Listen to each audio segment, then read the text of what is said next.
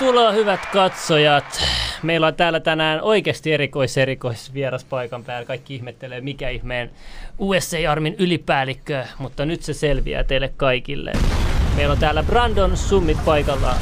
Haluaisi kertoa lisää meille? Tervetuloa paikan päälle. Joo, Brandon on mun vanha, vanha ystävä ja ollaan tehty kaikkea bisneksiä aikanaan ja, ja tota, mukava mies, korkean taso. Eli Amerikassa on tällainen kuin Chief Warrant Officer, joka kääntyy Suomeen nyt vähän typerästi ylipäällikkö.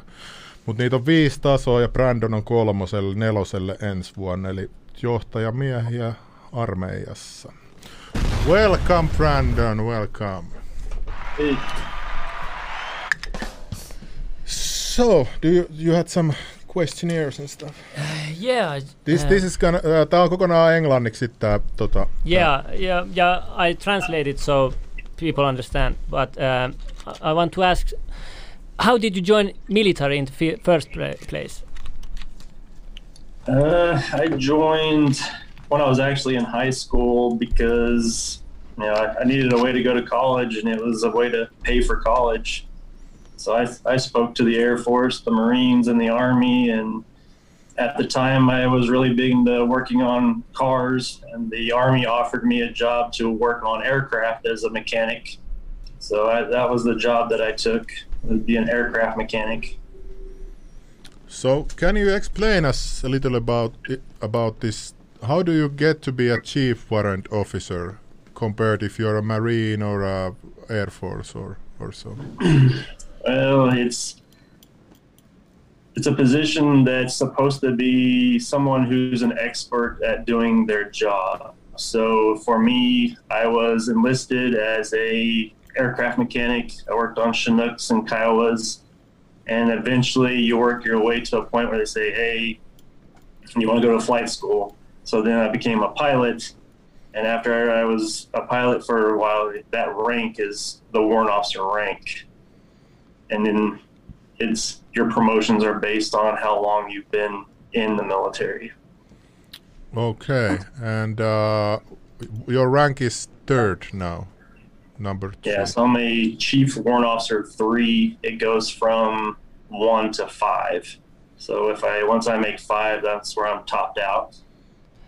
So what what will you command then if you're at five? Normally, you don't well, there's very few five positions, and they're usually what they call like the command chief warrant officers. You're you're basically in charge of all the warrant officers only. You're not in charge of like all the other enlisted people and troops and things. Like you're just your job is to be to help other warrant officers in their career path. From warrant officer one to warrant officer four, it's your job to do your job. Like my job is to be a pilot. So from one to four, I will just be a pilot, and I'm not in like charge of people per se. I am, but it's not my job. You know, like like a captain or a major would be in charge of leading them. It's my job to advise the commander on how to do his job because I've been doing it way longer than he has. Hmm. Mm. So, but uh, where were you uh, grown growing up and stuff and were there a lot of like military kind of people in that area or uh, was it just a recruiter at the college or, or school I mean? yeah, there's nobody in my family was really in the military and I grew up in a small town in Moore Oklahoma where nothing really goes on there and it just a rec- just the right recruiter kind of caught my attention you know you and I needed to go to college, so that was what drew me to it. So how does the to go to college? How does the deal work? You enlist to military, and they pay for your college if you. Uh, how does it work? I don't understand. But it depends on all the branches do something different. So the way the army worked at the time is even and it changes all the time too on what kind of like bonus that they give you when you sign up. So if you go in and you sign a contract saying I'll stay in the army for say six years, they're like, okay, so now you sign this contract, you're going to do this for six years, and we're going to pay your tuition for whatever college, four-year college that you want to go to. And we'll also give you this stipend paycheck a month to help you go to school so you don't have to work. And then while you're also doing your military stuff. Okay. Hmm. So in the United States, you don't sort of have a call of duty like we have here. We have to go to the army. All men. men No, have it's to- all the U.S. is all voluntary right now. Everybody who's in the military volunteered to do it, and like nobody is forced to do it. But uh, most of them are because of the pay, right? For the money. Some, I mean, when you're lower enlisted, like the lower E1 to E4 ranks, you don't make very much money. They, but they also supply them with a place to stay, food, like all that stuff is paid for. So all they really got to do with their money is have fun with it. You know, whatever you do, whatever you do with your money when you're younger, you know, and invest it, buy your cars, buy your clothes, your entertainment, you know, whatever, whatever they do. But so, you know, yeah, they don't make a whole lot of money when you're when you're first in the military, and then when you work your way up to where I'm at or above, you actually do make pretty good money. I, I have seen a docu- documentary about army recruiters. They are very aggressive with it. Uh, they also like, it looks like they are brainwashing to recruit people to army. Is that true or not? Uh, I've seen they they will almost tell you anything sometimes. they're, like, they're like used car salesmen. They, they will they will tell you everything you want to hear to try to get you to join the military. I mean, and some people fall for it right away. Sometimes, you know? Yeah. they we we kind of talk bad about recruiters because I always feel like they're evil. Just they're, they're doing like an evil job sometimes. So have you been to any war war zones? I just got back from Iraq in the end of 2018, so I spent a year in Iraq and Kuwait and that that part of the world. And uh, did you get any fire to your helicopter or something like that? Not that I know of. At the time that I was going through, it kind of calmed down pretty good. So we didn't get rocketed or anything at the time that I was there. But as soon as I left, the base I was at got tons of rockets, and there was all kinds of videos where they see the C-RAMs like shooting them down, and it, I mean, I just got lucky and. I literally the month after I left is when they started getting hit again. So I, I was super lucky that year that I was there. So what? Who are shooting the rockets? The Iranians or the insurgents or? Uh, Yeah, I think that's at that time. I think it was the the Iranians. I don't know if you saw on the news where they were shooting into Iraq. Yeah. You know, the, yeah. the missiles that were coming in. Oh, so it was your Yeah, base. That was the base that I was Oh. at. Uh, I'm sorry. like- I'm sorry. I'm He's from, Iranian.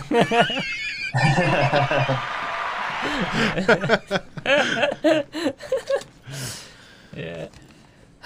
Uh, I want to ask a question that um, how is it to fly with a copter in a wartime?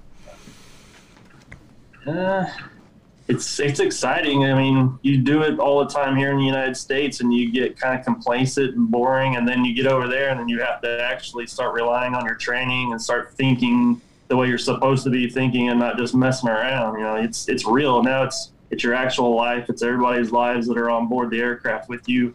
So you got to be serious, and you got to you you got to really do what you were trained to do while you're over there, so nobody actually gets hurt.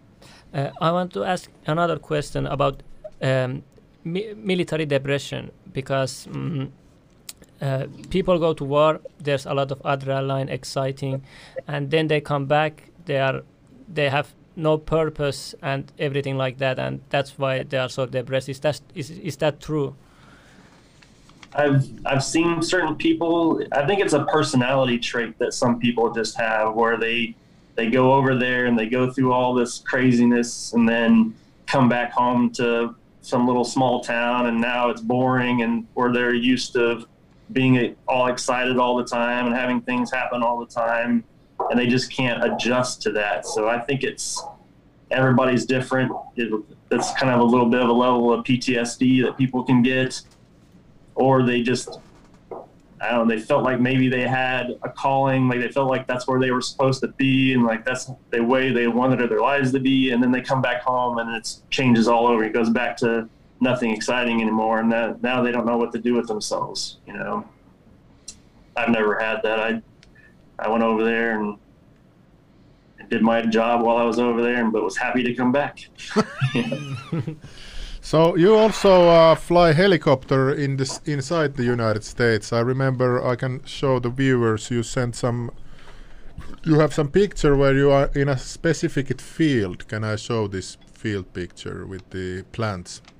Yeah, They like, Okay. the one of the, the drug ones. siirrä Yeah. meitä vähän. Ää, So, is it typical to find these large planta- plantations in in United States? Uh, at the time, so here in the last three years, like the whole marijuana thing is starting to become more legal here in the United States. So prior to that, you know, I've been flying, you know, for a long time. I've been in the army for 23 years, but I was in a part part of the military that I was in was a counter drug unit. So we would go out and look for people growing marijuana fields in wherever, like whatever state that I lived in, which was Oklahoma. So there there were people that would grow fields and fields of it. It was not legal. Part of our job was to go out and help the law enforcement find them. you- so you would fly uh, with helicopter around the state and try to spot the plantations. Yeah. And I was really good at it too. I, I would like, I am very good at spotting marijuana from the air. it's an acquired skill. The funny thing is, you guys are laughing at that, but like if I land next to it, now I don't even know what it looks like. I know what it looks like from the air, but then when I'm standing right next to it, like I can barely tell because I'm so used to seeing it from the air because it looks different. Mm. Yeah, Can you smell it from the air? No. But I've definitely walked through some marijuana fields that burn my eyes because of the amount of the wind blowing the sap and all the, the Oh. THC through it, and it, you definitely could smell it. Eh, what was that? Yeah, I'm showing some pictures here of the rockets and stuff that you had had on the Facebook page and some high high altitude pictures. So have you ever been shot at on the ground or uh, or anything similar? Or did you have to go to a hot zone to pick up troops or something like that?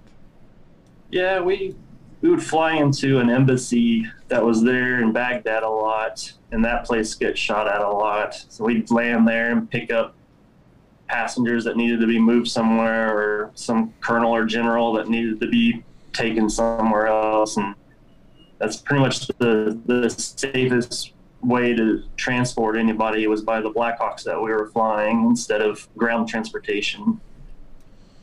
So w- there is picture that says ATC and has some Arabic text. What location was this? Was this on 2018 in Iraq or? Uh, That was in like Camp Taji in Iraq, so just north of Baghdad is where that was.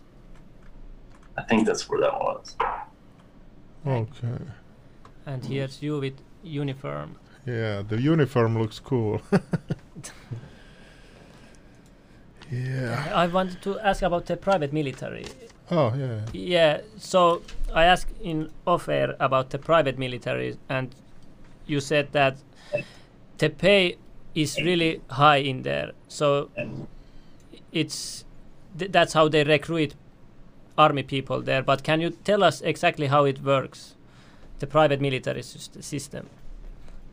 It's not really private military, so Ah, uh, you're kind of saying a little bit wrong. It's they're like it's a business. They're contractors. It's a whole like this. It's a company who does work for the military. So the military will pay whatever the name is. That uh, you know, there's so many names of them now, but they, you know, they they win a government contract and to do a job. You know, whatever that job is. And it pays very well. So for people like me, as say I'm, I'm a pilot, so if they came to me and say, "Hey, you come fly for us?" They would offer me almost triple what my pay is to go do it, but because it's in a war zone and it's in a terrible place you know, to stay, and they don't offer it for long term either. It's usually for like maybe a year sometimes they'll extend it a couple two years, and so you'll sign a contract saying I make they're going to pay me this amount of money to do this job for that amount of time. But you you know you cannot be in the the actual military and go do that because you can't do both jobs at the same time.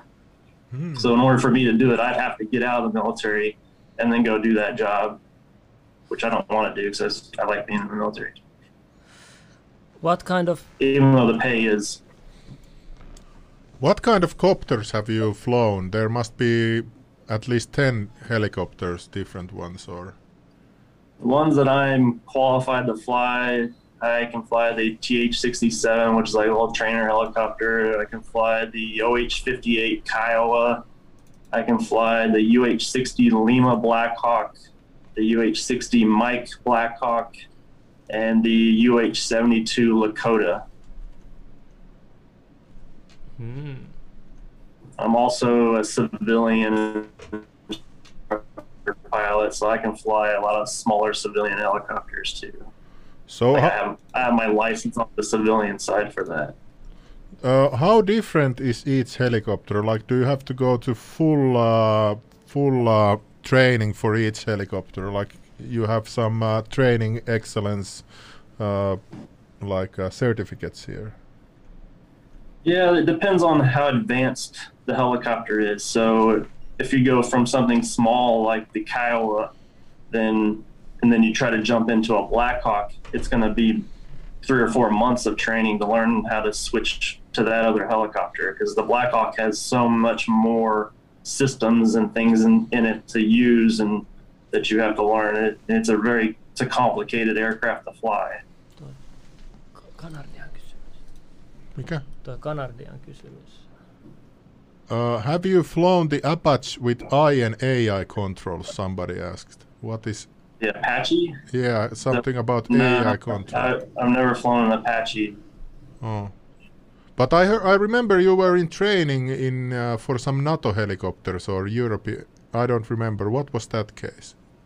The Lakota that I fly is a Eurocopter, which they are now called Airbus. But it was a Eurocopter, the UH-72 that I fly right now. So which one is harder to fly, uh, a jet or a helicopter? I don't know. I've never flown a jet. I Somebody, mean, how how long can the helicopter missions be? Can they be for 10, hour, 10 hours? Like, do you have uh, in air uh, refueling like the jets or anything like that? the ones that I fly don't have in-air refueling. Those are usually the special ops birds. So the special operations community has like refueling probes on the front of theirs, and they can they can do that. But the ones that I fly, we have you know we have to land and get fuel. Have you we ever flown a special operations helicopter? No, Oh no. What is the most interesting story you have to tell? The most interesting. Ah, man. Uh, I have some funny stories, maybe, and maybe not so interesting. Some of the the drug missions that I've been on have been pretty funny. We, How's that? How's that? like one of the missions I went on, I had a major with me who hadn't done a lot of drug missions, so I was I was showing him how to do it. And we found a marijuana field, and we so we landed next to it and called our ground support guys. Usually, what would happen is we had like a police support ground company with like six or seven police officers. So when I'd find something, I'd call them and say, "Hey, we found it. Here it is," and they'd come and get it well they were they were like two or three hours away and i didn't have time to wait for them to like come and get it so we just landed shut down and went to get it ourselves we you know cut it down and throw it in the helicopter and take it to them well this major that i was with it was his first time to do this like he's all excited you know getting to go chop down some marijuana I mean, within 30 seconds of us walking in there, I grabbed a hold of a plant. I hear him say something like, "Oh man," and I look over at him, and his leg is just starting to bleed. Like there's just blood pooling up on his leg, and I'm like, "What did you do?" And I guess he had taken his knife that he was using, and the very first swipe, he missed the plant and stabbed himself in the leg. Like, So I was like, it was crazy. I was just laughing my ass off at him. I'm like, how, like, how did you just do that?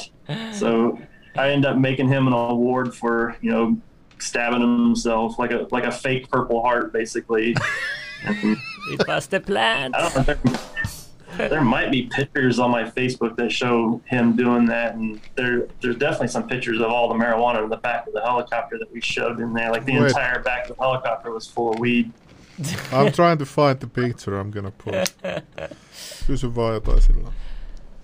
another I had another funny one one time. We also do what's called aerial surveillance missions where we have one of our helicopters have a camera on it that's a really good camera. So I can be up at like 5,000 feet, like two miles away from somebody and have them on the camera and watch them. So we'll work with like the DEA. Oh yeah, it's, How- how- it's an how- amazing system. Can you say say the distance again? I'm gonna translate it. So say 5,000 feet up and two miles. So 5,000 feet is 1.5 kilometers. and how much was the distance, the other distance? So whatever two miles.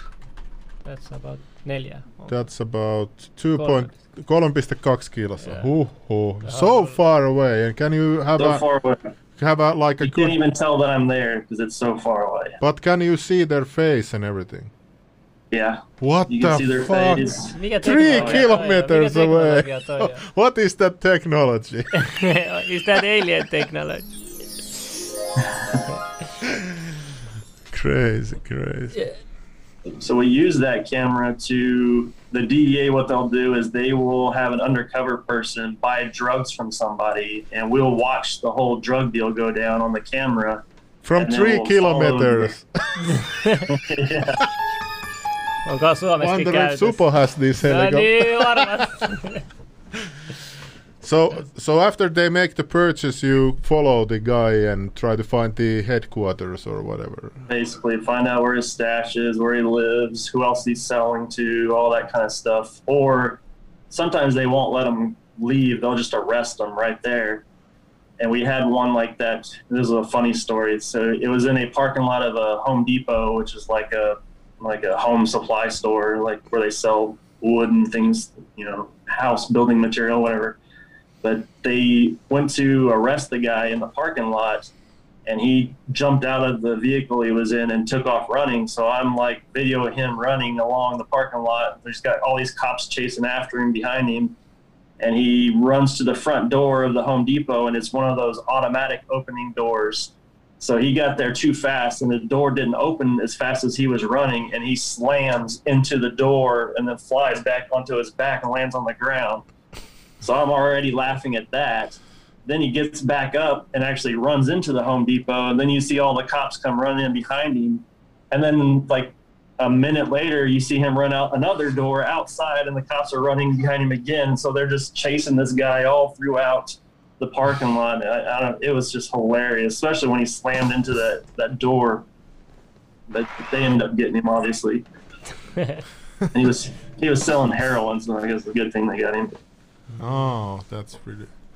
I So, so uh, what is the most dangerous thing or, or situation that you had in in a, on a mission? Uh, on the drug stuff, it's not really dangerous because we're usually just so far away. You know, there's there's really no danger. They're not, they're not gonna be able to get me from there. But like the the combat stuff or whatever, just flying anywhere over in those areas, you never know like who's gonna shoot at you with what. So yeah, I don't, I don't know. I, I've just, I've been lucky my whole career that I've never been shot down and blown up or anything crazy like that. Onko helikopterissa heittoistuimia? Uh, Slim is asking, do you have ejector seats in the helicopters like the? It'd be like ejecting yourself into a oh, with blender. blades. That's not... oh yeah, you didn't think about. that. Joo, ei. Ah, yeah, sorry. But do you have a parachute? No, that's kind of the same concept. If you tried to jump out, it would just get sucked into the rotor system and chop you up. Oh, it's so Like- powerful. If you try to jump out, it sucks you in. basically. Oh, in the oh, so the Hollywood movies have been lying to us. when Arnold Schwarzenegger jumps out, nothing happens. Yeah, you can jump out, but I don't think if you had a parachute, it would definitely get sucked into, you know, into the rotor system. So if if the copter is down, you are down too. There's no no Yeah, hope. I mean, it, there's only like a few things that can go wrong that where that there's just no way I can recover it. I'm, and I'm toast. Like if it, if the transmission locks up on it and the rotor blades stop turning, then you're done for. There's nothing you can do about it. If you lose all your engines or whatever, then there's techniques to land the aircraft still without engines running. So there are ways to, you know, survive something that happens. But yeah. So you can basically fly down safely without the rotors. Well, you have to have the, the rotors turning. Oh, As long as, as long as I still have rotors turning, I can land the helicopter. If they stopped, it's over. Uh, so somebody is asking. So are you going usually after the big dealers or or plant breeders? I think most of the time I get the the low end. So you know they they get all the little fish and work towards the big fish to get get information on them. And I don't usually get involved in that level. You know, the DEA kind of does that on their own. They don't really have need us for that. Uh, people asked earlier about Area 51 and stuff about that, but you told us that you watch Ancient Aliens and they are just interested about aliens. So, have you like flown in top secret military base areas? It's crazy. Like Area 51 is such a secretive and like lockdown area that even me in the army, I'm not allowed to like fly over it or anything. Like I've been near it before and they'll call you on the radio and say, "Hey, you're getting too close. You need to move somewhere else." So even me in the military without very specific permissions, I can't even just go in anything like that. Okay, I want, want to ask about military technology. You have seen DARPA robots, how sophisticated they are. Uh, what do you think is going to happen, like in near future, with the technology and army military? Like, Uh, like what kind of new stuff is going to come yeah, out? ju- Is that what like the asking? like the camera you talk about, like that that kind of technology. Oh, I guarantee you, we'll get a better camera. Maybe within the next ten years, we'll have a much nicer camera. They're already giving us other stuff that's a little bit better for like radio, so that we can talk further, and on more like encrypted type stuff, so that nobody else can hear us talking on the radio. Like, I don't know about all the other swoopy special ops stuff because I'm not in special ops, so I don't know what kind of cool stuff they're getting. Uh, how about remote control helicopters? There are drones already. Yeah, Do you think? yeah. I, I think they will use those a lot more for reconnaissance and maybe even actually attacking people like they do the predators and the other drones like that. I don't see them putting people in a drone helicopter for a long time. I mean, there's a lot of responsibility. So if one of those crashed and killed people, like they would be, that'd be really bad. So I don't see that happening anytime soon. So helicopter is so complex that it needs the human pilot inside the cockpit, sort of. It doesn't. I mean, they obviously are flying them drone now, but I think if you put passengers in it, they don't trust it. They they Oh, want yeah. a human pilot to fly human passengers. yeah, it could be a little bit. oh, Igor is gonna fly you. He's uh, in the base. Yeah, it'd be like if you're jumping on an airplane to go to another country and the whole thing was flown by robots. Like, would you trust that, or would you want an actual human pilot up there flying you? Well, people are trusting Tesla autopilot, so I don't know. so, do you have any automatics in the helicopter? Like, can you p- press something like a fly forward for one kilometer or something like that? Oh yeah. So depending on which helicopter it is, they have autopilot systems on them, and you can go in and program the autopilot to take you wherever it is you want to go, and just let go and sit back and read a magazine or something, and it'll fly you all the way there. Oho. That's crazy. It. Some of them, even like like the Blackhawks, have the ability to hover without you even touching a button, or you can push a button and it'll just hover. You don't even have to fly it. I mean, they they're very advanced now. So a lot of progress since old times. I remember the Russians had the scary big helicopter. Does United States have anything like that? In the Rambo movies, they had the massive flying fortress of sorts. Yeah, the Marines have a really big one. It's called a uh, CH-53 Sea Stallion. It is huge. The Army has the Chinook helicopter, which has the two rotor systems that turn. So is it uh, CH-53D Sea Stallion? Yeah, those, those things are huge. Okay, I'm gonna show the viewers here. Oh yeah. So what what is the most powerful weapon that you had in in a helicopter? Do you ha- have any actual bombs or missiles or miniguns or anything like that? Helicopters usually don't have like rockets and missiles and things like that. They they usually just have some kind of uh, human operated weapon system, like a you know machine like M240 machine gun or a little minigun, something like that that hangs out the sides. And then they have door gunners, which are crew chiefs or like mechanics that have been trained how to fire those guns. So then they they sit there and wait for somebody to shoot at us, so then they can shoot back.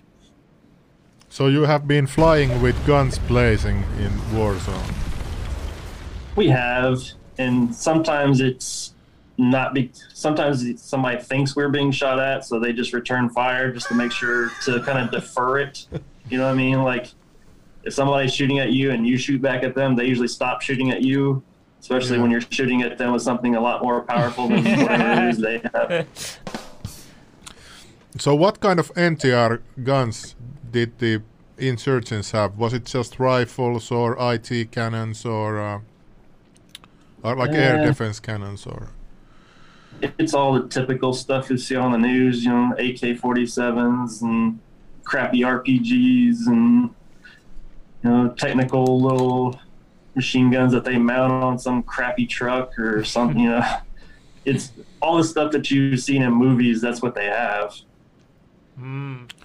Sounds a bit risky to shoot, shoot a high-tech helicopter. Oh, and I r- remember when I was a child, I heard this rumor that you shouldn't point laser pens at military helicopters. Is that accurate? Oh yeah. That's that happened to me a few times in Iraq too, especially around Baghdad. They people would just laze you and it can actually hurt your eyes. So it's it's an actual threat to us as a person, you know, having a green laser fry your eyeball just because somebody's down there trying to mess with you and we're not allowed to shoot at them for that. So we just kind of I mean, I don't know. Maybe they are allowed to shoot. I, I never shot back for that. We just kind of turned the helicopter so that it wasn't hitting me. It happened to me a lot also down on the Texas border. So one of the other jobs I've done is patrol the border to like catch illegals that are crossing from Mexico into the United States. And they there were a lot of people on the Mexico side that would use lasers to try to get us to go away because you know they didn't mm. want us there. So they they just sit there and shine the laser at you a whole lot, try to try to get you to go away. And then what I would do because I can't, we couldn't shoot at those people. we would turn our, we have a really big spotlight like on the helicopter, like you see in movies, like the cops have like the, the ghetto bird spotlight. We have one of those, and I turn that sucker on and aim it at them and blind them with it. so that's how you counter it. Yeah. yeah, I mean that's all I can do. light. It's like- so have so there's never oh oh here somebody is asking have has he ever extracted personnel from a hot zone if so has he had ever tell the ground troops that the LZ is too hot for ex- extraction No, I did that's a medevac job. So those guys go into those. Oh, okay. I flew air assault missions, which were the opposite. So I, I would put troops in and leave, and then other people would extract.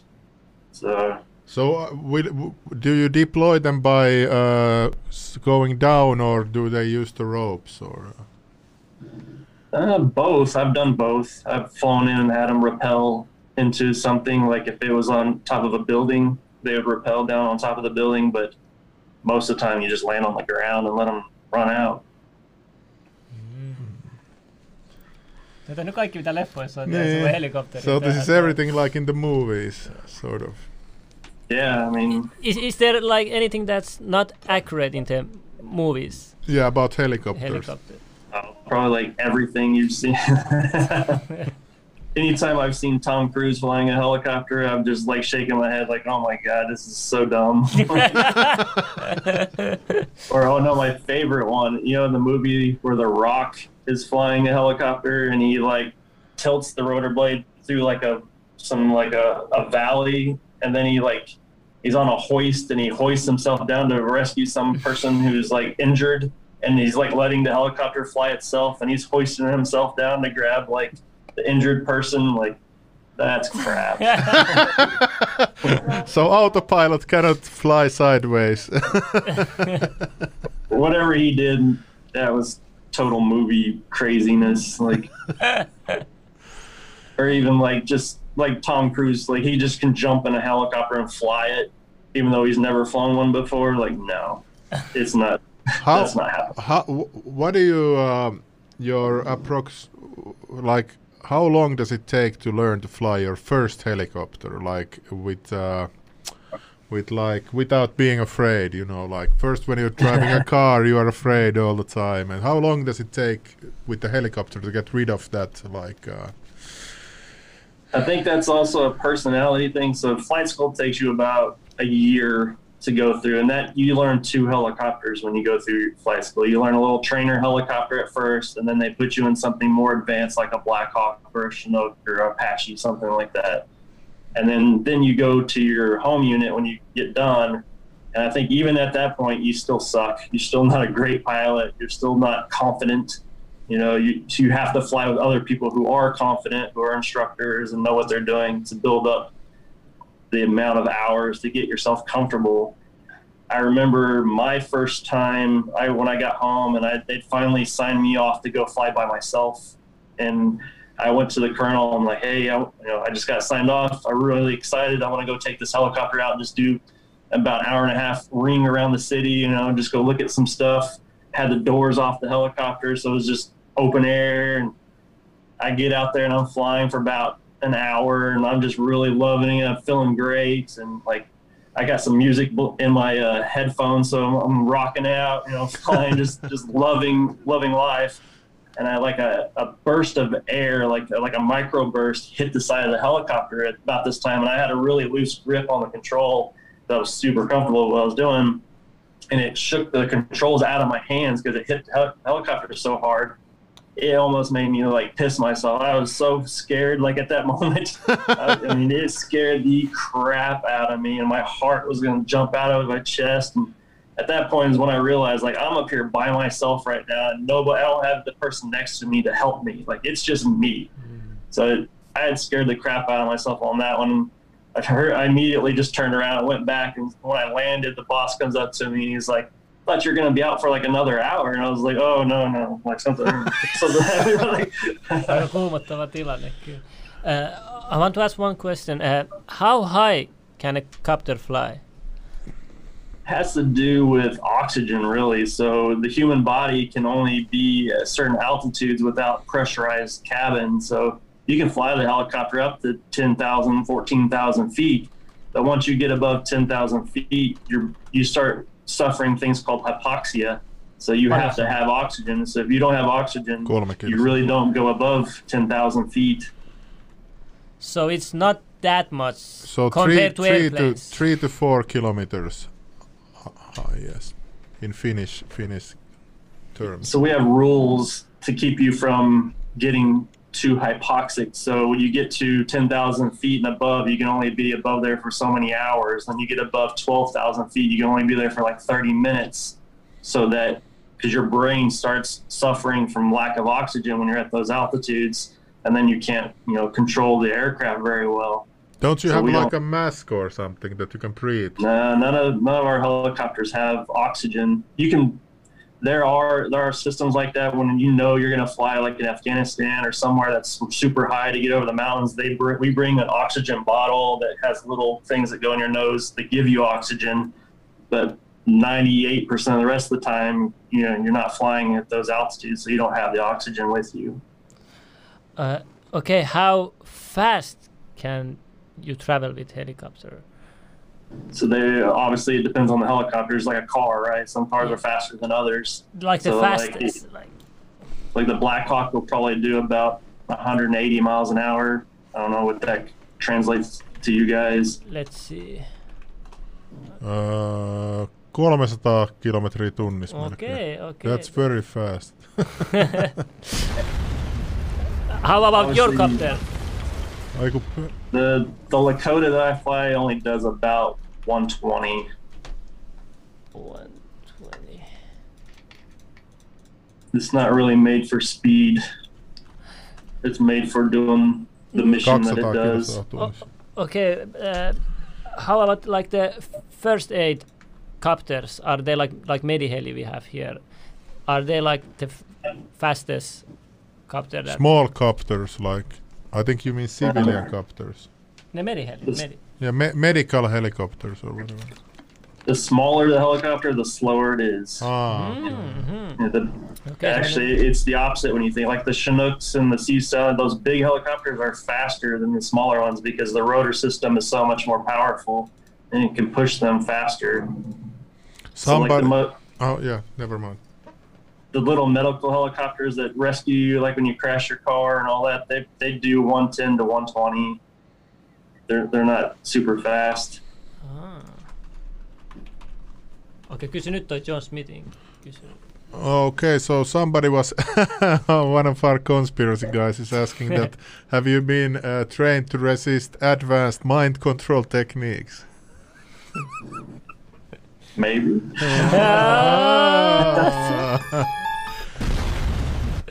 Uh, how about breathing techniques?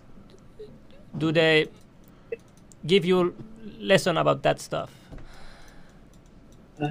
like staying calm maybe and Yeah, you get you get some training like that to help you stay calm, how to resist being interrogated, maybe you know something like that. Like obviously, everybody in the middle, not everybody, but people who are a high, they call it a high risk of being captured.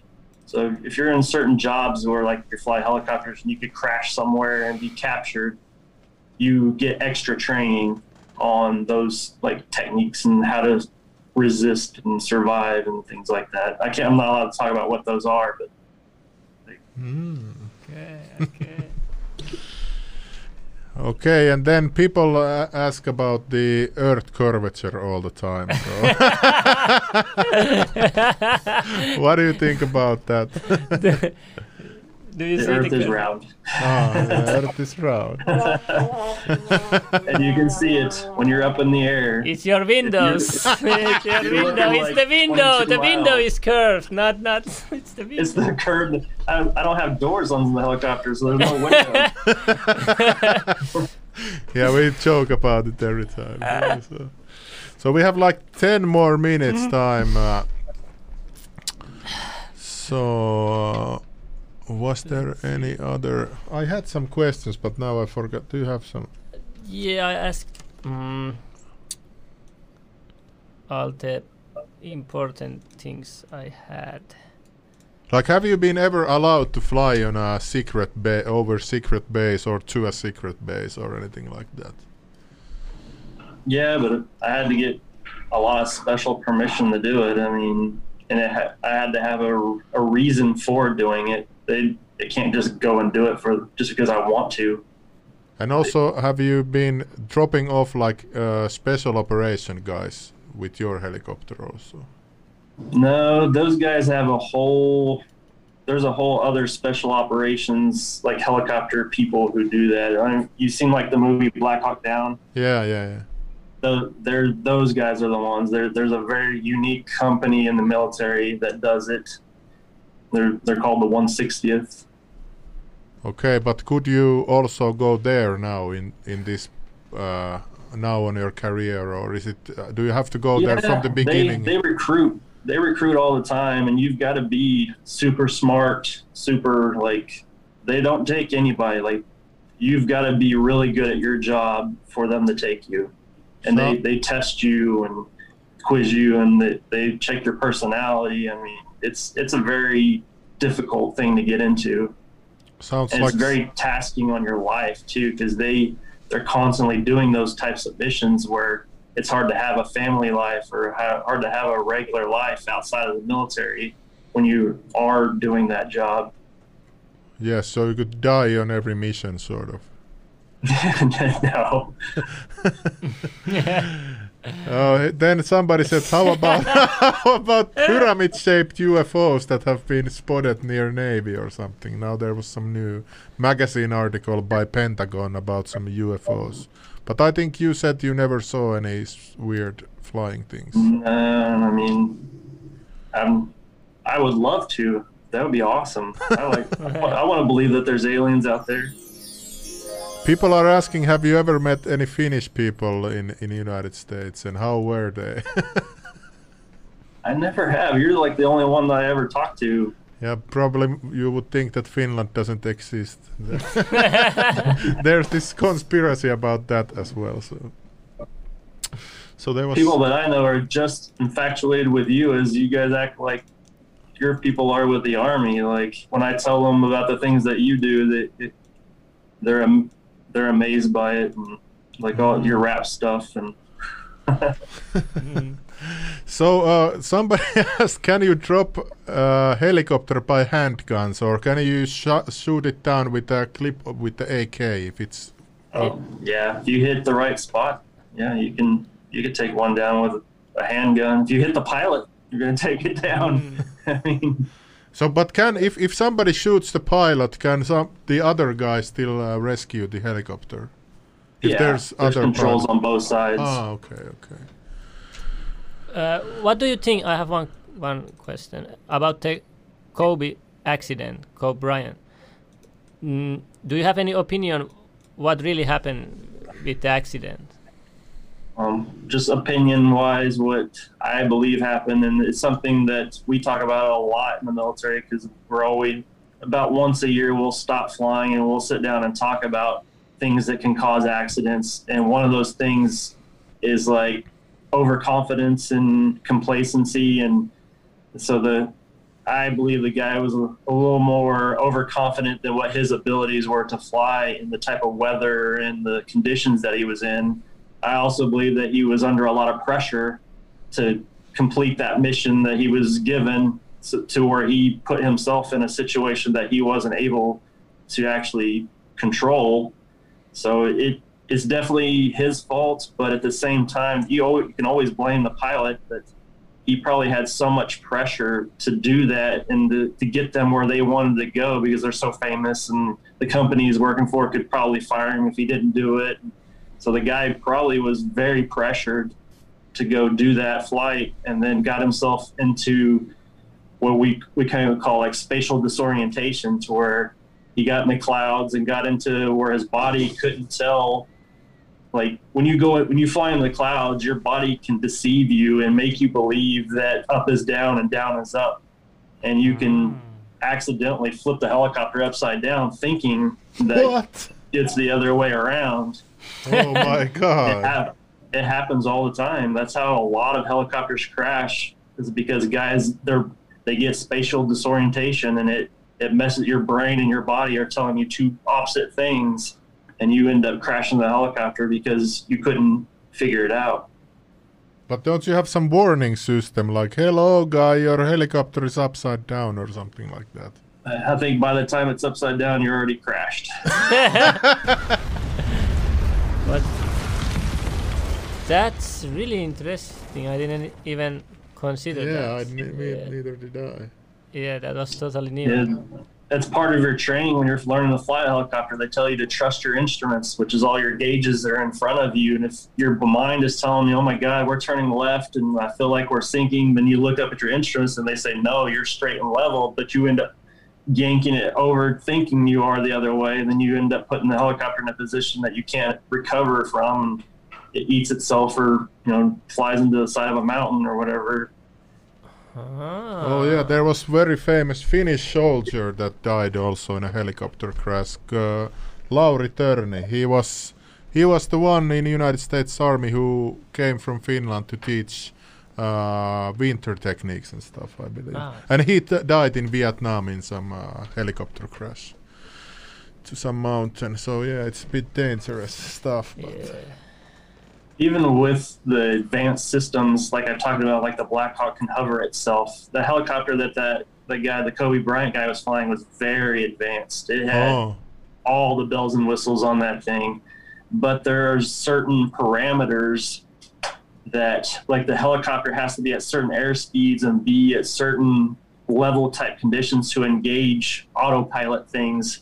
So if you get the helicopter and it's what we call an unusual attitude, where you're already doing something weird and you're super slow, and you try to turn on those systems, the systems need the airspeed and the helicopter moving in order to actually work. And so you could just be so messed up, you try to turn things on and it won't even be able to fix it for you. And, you know, it'll still crash. It's, a lot. Helicopters are a lot different than airplanes. You know, airplanes want to fly. They they're made to fly even with the engines turned off. Helicopters, it's even like scientifically, it's hard for them to even explain how they fly because they're like a bumblebee. Like science or mathematics can literally not prove how a helicopter is actually flying just because of how complicated it is. Mm. People say it was Larry Thor. yeah, Larry Thorne was the guy guy called Larry Törni. Yes. Someone asked, can you do barrel roll with helicopter? Some helicopters can do barrel rolls. The, Have you know, done the it? Red Bull helicopter can. Have you done it? No, mine can't do one. I don't have the, the fuel systems. It'll run itself out of fuel if you go upside down. Oh. It's just like in your car, it's got a fuel pump inside of it. And if the fuel goes to the other side, now there's nothing sucking into the pump. Ah, I didn't know about that either. Okay. Okei, pitää olla joku erikois. Joo. Joo. so we have like, I think you have to go. I think Yeah, it's... four minutes.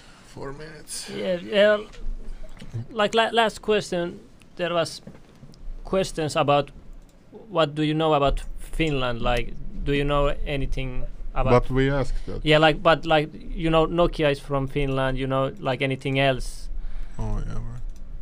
Right. what Um, comes from I Finland? Actually, a lot of the info that I've gotten about Finland is from Nico. Like, ah, okay. him telling me like things about your country, how great your internet is there, how great your healthcare. I mean, I. I've also watched the Dudesons, and so I don't think that's probably a good representation of what ah, cool. Okay. Well, yeah, you had to go to work, so thank you for the one hour time, and maybe we'll see later again. All right, man. Nice to have you. Yes. Okay. Bye. And do you have any last words? No, I don't. You guys have a good day. Yeah. Same. Bye.